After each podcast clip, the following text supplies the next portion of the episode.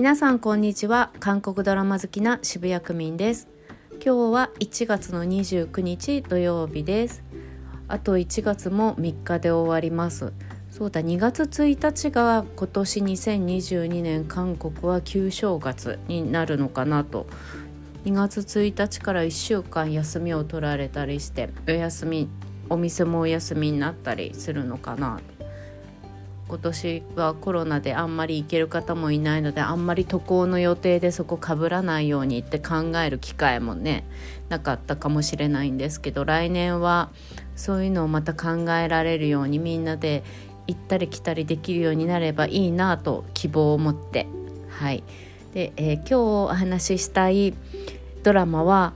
先週日曜日韓国で放送が終わった、えーあなたの夜になってあげるノエバミテオチュルケというドラマです。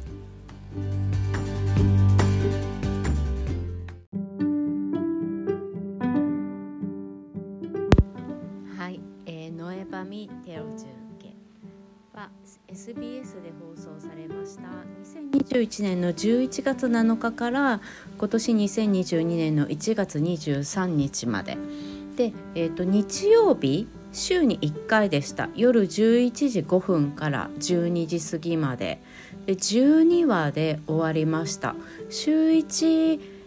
なんですけど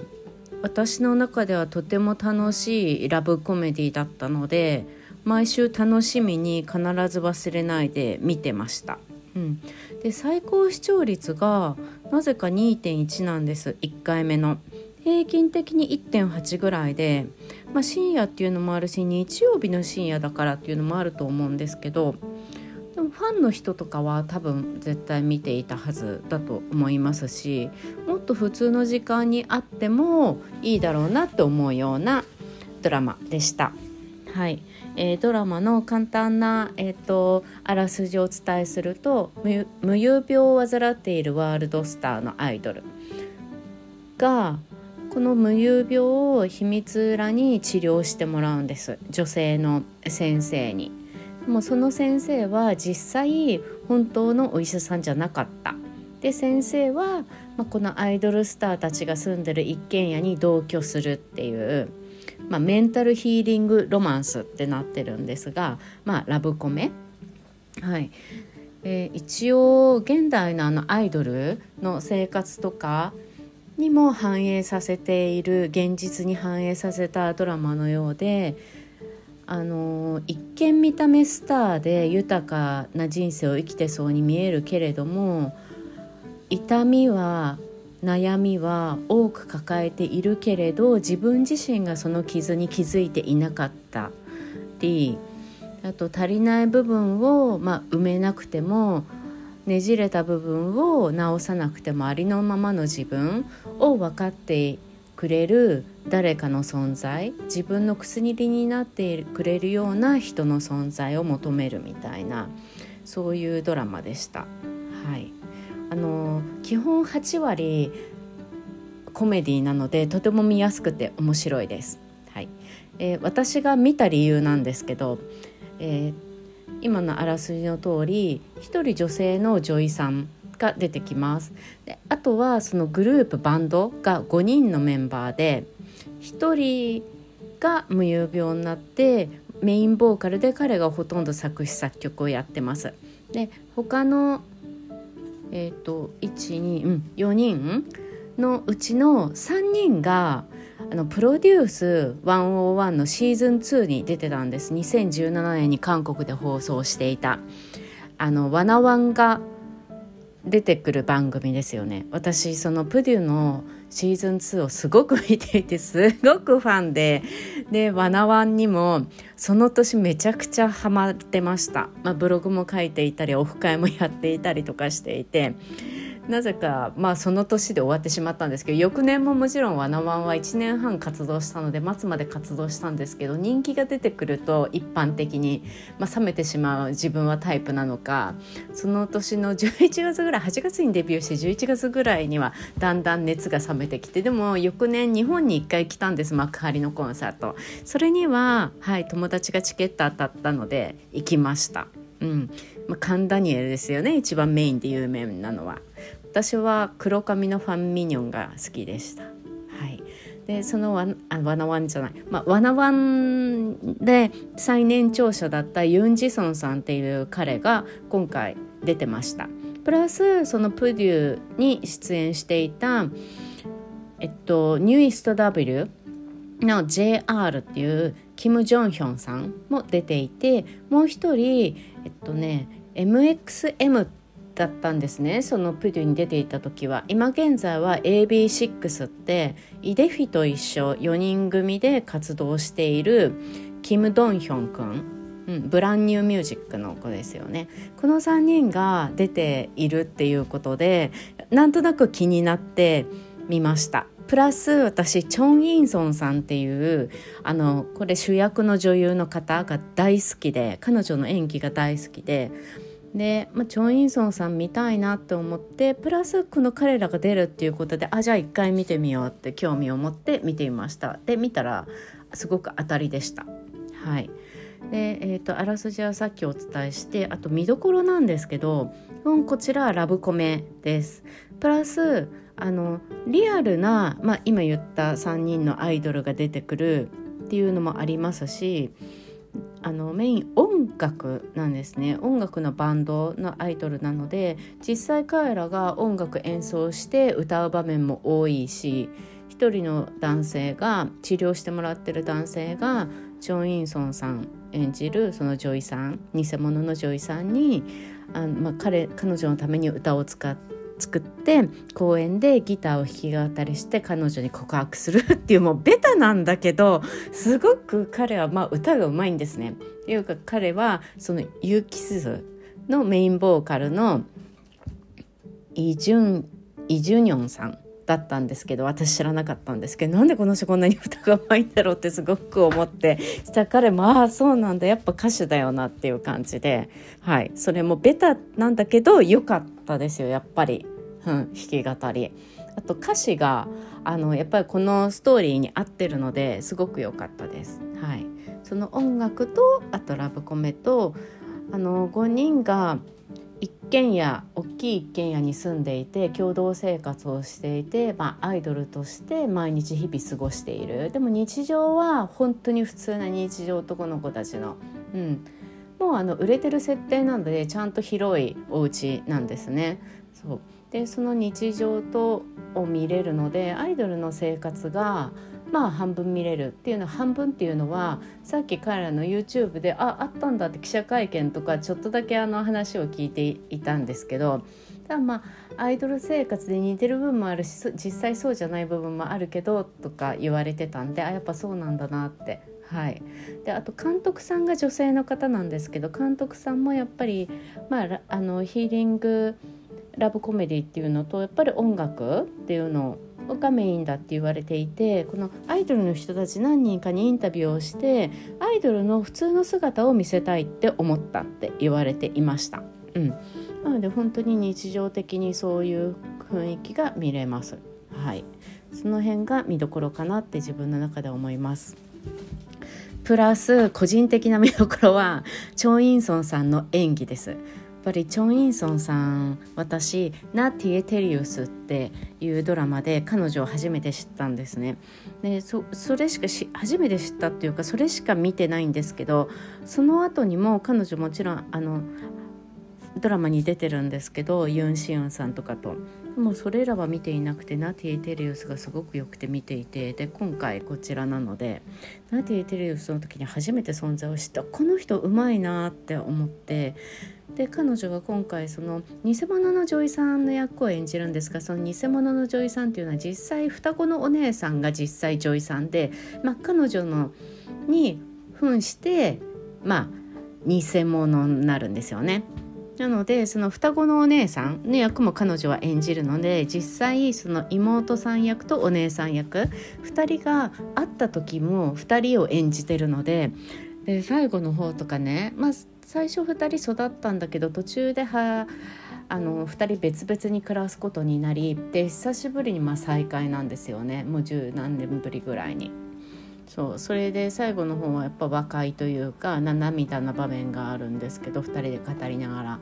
それもお姉さんはやっぱ女医さんで結構エリートなのでもうスーツバシみたいなでクールな雰囲気なんです。でジョインソンさんはもうもともとこのお姉さんを扮する女医さんにあお姉さんの役を扮する女医さんに偽物になる前は観光バスのおばあさんたちを相手に観光バスのアイドルみたいな感じだったんですね5年目の。うん、なんでノリがいい女の子で、まあ、いわゆるその日々いろんなアルバイトを頑張ってるみたいなそんな女の子なんです。なのでお姉さんと全く雰囲気は違うんですね。主にもあの表情もあの目のやっぱだし何目の光とか目の表情がこんな向き合ってる2人なのにどうやって撮影してるか分かんないですけどすごくね同じ人が演じてるのに全然その目の表情が違うんですよ。顔の表情はもちろん違うけれども目のあれも違うからそれがすごいなって思って私なんか彼女の演技ばっかりすごく注目して最後の方は。はい見てました。うん。そうですね。なので彼女の演技。そう。あとはね音楽があの本当にこのルナっていうグループなんですね。メンバー5人の。あのアイドル名前が。でそのルナの音楽も全部あのこの時に作ってあとビジュアルポスターとかも作ってあと多分ねアルバムも5個ぐらいまで作ったりとかしていてで何気に YouTube もさっき初めて発見したんですけどあったりしてねでコンサートも一応なんか本当にやってったんですね。撮影のもちろんドラマの中で出てくるんですけど撮影だけかと思いきや本当にやったというかそんな感じになっていてそれにもすごくびっくりしました。はい。すごい歌がよくって私一番好きなのこのメインなんですけどねほとんど。そう。この絵がすごくこの歌この出だしの歌がすごく好きであの夜この時間に聞いても下手にテンション高くならずに一人で乗りよくうんうんってできるのでちょっと気持ちが沈んだ時とかに無理やり上げるんじゃなくて程よく聞くようにいい感じなのですごくおすすめです。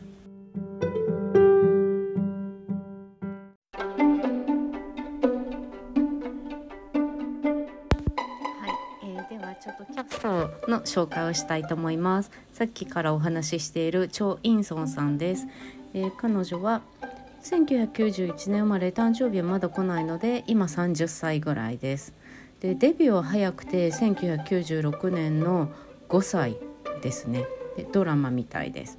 で身長が158ぐらいで彼女が一番相手にしていたもう一人の主役の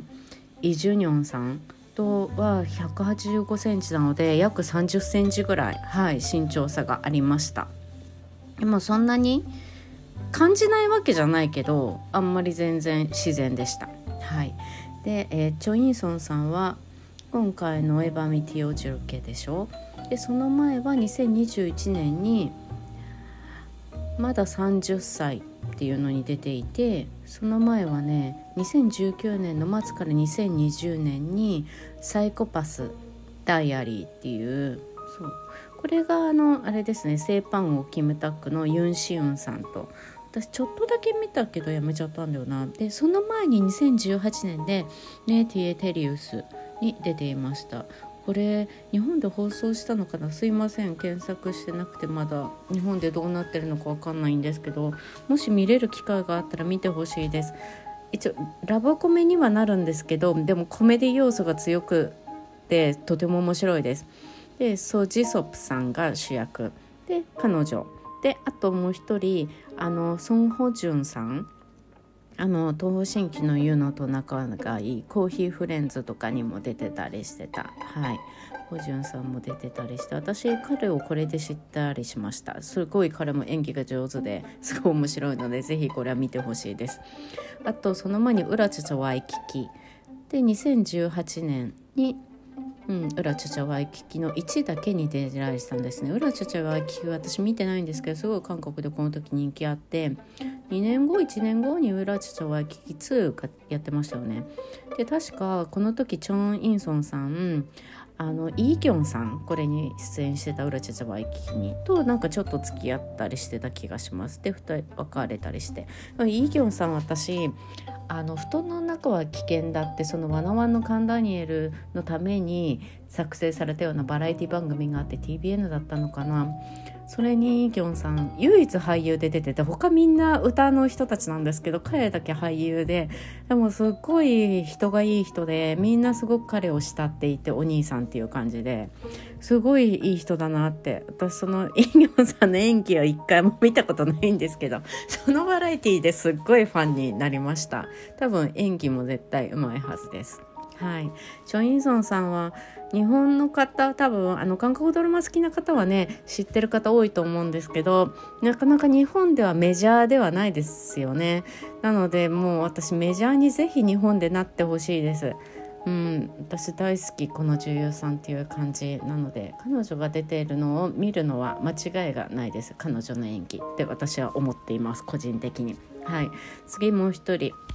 主役です。イ・ジュニョンさん。私全然イ・ジュニョンさん自体の存在を知らなくてさっきユーキッスだったんだって知ってすごいびっくりしてすいません知らなくて。でももうかっこよくて私にとってはすごいこの今回の「ノイバミティオティオジュル家の」あの何役役っていうか外見が私すごい好みでっていうのはほくろがあってでもほくろが目の下によくカンダニエルみたいなのとかと小室哲哉とか目の下にほくろがあったりするんですけど結構離れてるんですよね彼の場合。もうちょっとほっぺたのま上ぐらいなでもすごいそれがなんか私にはとてもツボで。うんすごい好き。はい。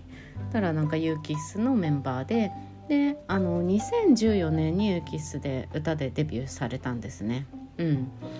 でメインボーカルでしょ？で今回この中では一応メインボーカルでありサブのギターなんですけどギターは子供の頃にちょっとやったことがあったけど今回久しぶりにやったって言われていてまあ一人でソロとか歌うからね。それはまあすごい弾けなきゃ困るんでしょうね。ねそう。すごいですよね。皆さん今回そうやって頑張ってる方が多くて。はい。で彼はこの中ではすごいエリートに、まあ、な家で音楽家のお父さんドイツに住むに育てられてそのお父さんは多分そういう正統派のクラシックをやりたいんだけれども彼は自分がやりたいことを歌を作りたくてでお父さんとたまに食事をするんだけどまああのお父さんに言っても全然お父さん通じない人なので、うん、あのお互い噛み合わないんですけどね。そうそういう家で育ってなので自分にをあんまり人に見せない？のでで作詞作曲もやってこのグループのほとんどリーダーで彼の鶴の一声みたいな感じなんですね。で人のことを考えないっていうふうに彼は見られていったんです。それが彼女とが家に結局住み込みで、まあ、同居ですよね韓国ドラマのありありなさそうすることによって彼もどんどん変わっていって周りのメンバーもその変化にびっくりしたりするみたいな感じだったんですけど、うん、どんどんなんかね純な男の子になっててそれもすごい良かった純になってあまりに正直にいろいろ言ったりするからあここまでなんかあの今までのあのかたくなだったあのガラスのようなすごい囲いはここまで弾けるんだっていうぐらい彼女にどんどん突き進んでいったのがいやすごいなって思いました。はいでイ・ジュニョンさんは今までもまドラマとかには出られていたんですよ結構。でこの前ね2021年になんか DP DP ってネットフリックスですよね。そう。チョン・ヘインさんと一緒に出られてたりもしててあと「イミテーション」っていうドラマ2021年出ていて「チェパー・クナンジャー」まああお願いその男性には会わないでっていうドラマにも2022年から出あ2020年から21年に主役で出ていたり結構出られてるんですドラマに。うん、私彼結構好きだからちょっと見てみようかなってでなんか上手なんですよすごく。今回も無乳描写だったしもうかたくななプライドが高そうなあの人だったのにうん、そこからすごい純なところまで演技分けていやすごいなって思いましたあと音楽もね歌って弾いたりとかもしながらそれもやるわけだからで本人なんか方言が出ないようにソウルの人らしくあの喋るっていうのにすごくあの気を使ったってさっきちょっとだけ見たらラジオで話されてました。で今度はあの最近なんかネットフリックスコリアでよく出るんですけど多分あの少少女時代だったソヒョン一番マンネの彼女と一緒にネットフリックスで映画が2022年の多分2月ぐらい韓国で放送されるんですよね。もあモロルセンスっていうので多分会社の、えーと、ストーリーだと思います。けどソヒョンが結構バリバリの人で彼はなんか縄で縛られてたりとかするので、うん、ちょっとそれも見てみたい。はいこれから私イ・ジュニョンさん結構追っかけようかなって思ってます。はい喋りすぎました。で次えっ、ー、とソウヨンソウソウヨンさんっていう役を演じられたのがチャン・ドンジュさんです。で彼は、えっと、タレントで映画俳優さんみたいなんですね。で多分イ・ジュニョンさんがヒョンって呼んでたから多分彼にイ・ジュニョンさんってそうだ。25歳なんですけど1997年の1月22日生まれで。だから彼よりも上だけど多分チョ・インソンさん30歳よりも下なんじゃないかなっていう感じです。で彼は今回メインのギターなんです。でギター全く初めて触ったとかいうのにいやここまでねいやすごいどんだけ大変だったんだろうなって思います。で、えーと、2017年に「八挙」というドラマでデビューしたみたいですこの中の5人の中であの家で共同生活をしていて彼はジャック・サランなんですねチョ・インソーさんに片思いするんですけど私このあのそうチャン・ドンジュさんがすごい結構一番ツボで好きでした。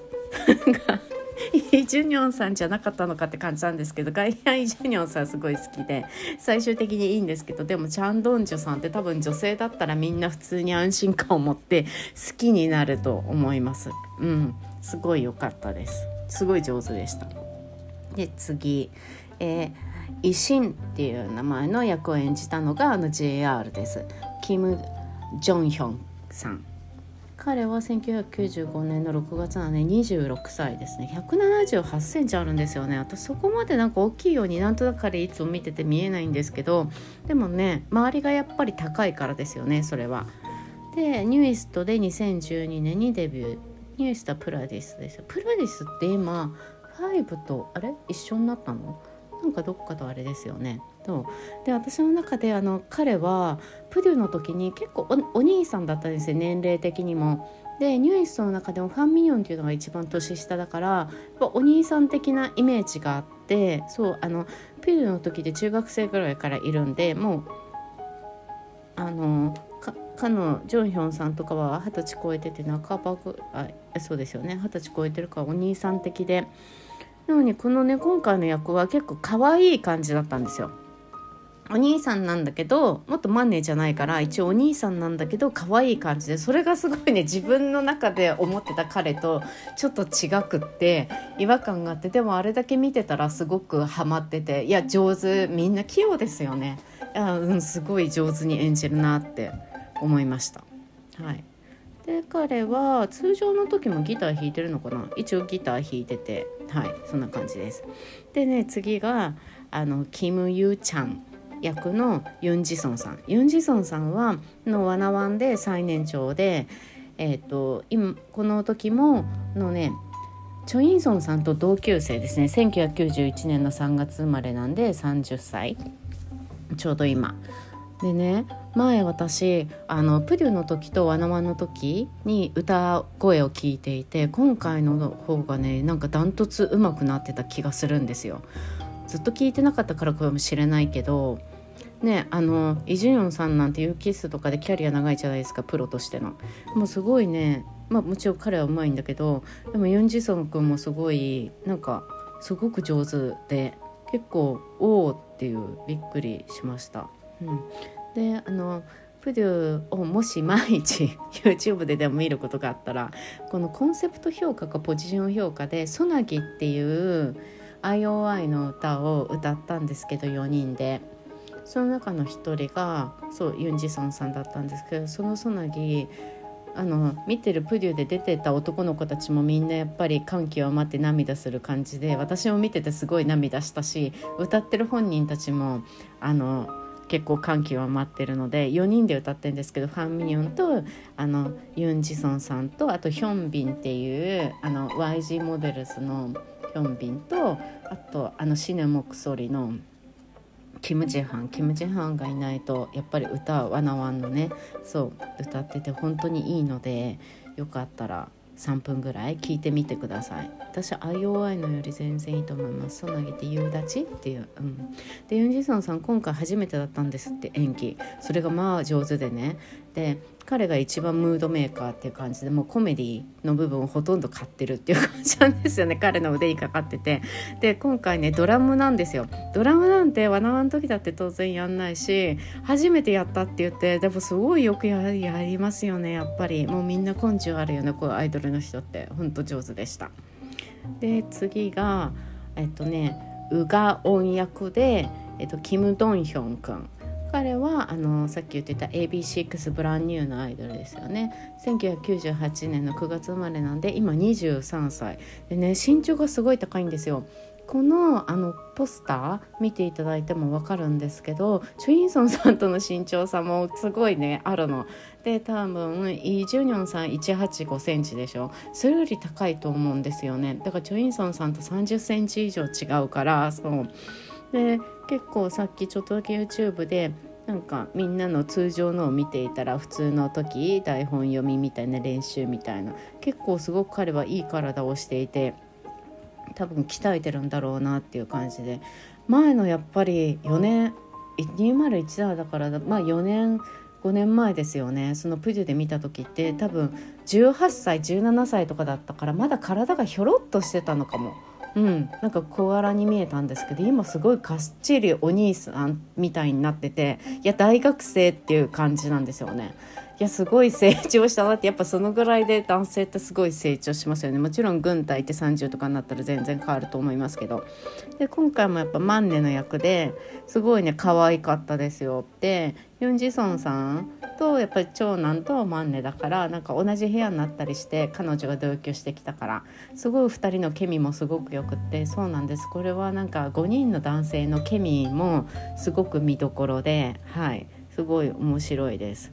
すごいね可愛いこのまま可愛くいてほしいとか思うけどね本人実際もっと男っぽいのかもしれないです。はい。そんな感じの、えーと、キャストです。であと他にもねまああの関わりある人たちは何人かいるんですけど社長が面白かったですよ。ガクチャンヒョンさんっていうあの彼らのルナアイドルグループルナの所属する事務所の社長なんですけどこの方は多分あのいくつか多分映画に結構出てらっしゃるみたいで見たことないような気がするけどまあ全然見てても変じゃない。うん、あのヒョンビンのヒョッさんっていうのにも出てる。うん、あそうだったんだって。はあはあそうそうそうソン・イェジンさんとの、うん、いろいろ出てそうな方です。うん、はいすごいね面白いドラマなんで是非見てほしいです。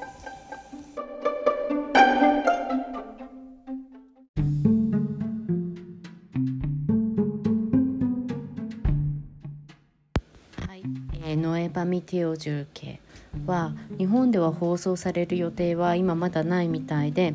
なんか検索したところ楽天のビッキーとという海外で楽天がやっているサービスでは放送するみたいなんですけどまだ日本ではないようです。まあ、あのファンの方それぞれこのユーキスのファンの方とかニューイスト JR さん、まあ、ワナワンのユン・ジソンさんと AB6 の方キム・ドンヒョン君とかそれぞれいると思うのでねきっといつかは放送どっかするんじゃないかなと思います。とてもあのご飯食べながら見るのにもすごくいいですし明るくなるコメディプラスもちろんラブストーリー要素があるのであの明るいだけではないんですけど下手に暗いことはなくもう結構サセファンとかアイドルの生活でおおみたいなあと最古的な人も出てきたりして最後の方に。なのでいろんな要素があって楽しく見れる番組なのでで皆さん演技が本当に上手。まさかこれで初めてこんな楽器をやったなんて思わないほど本当に上手なので、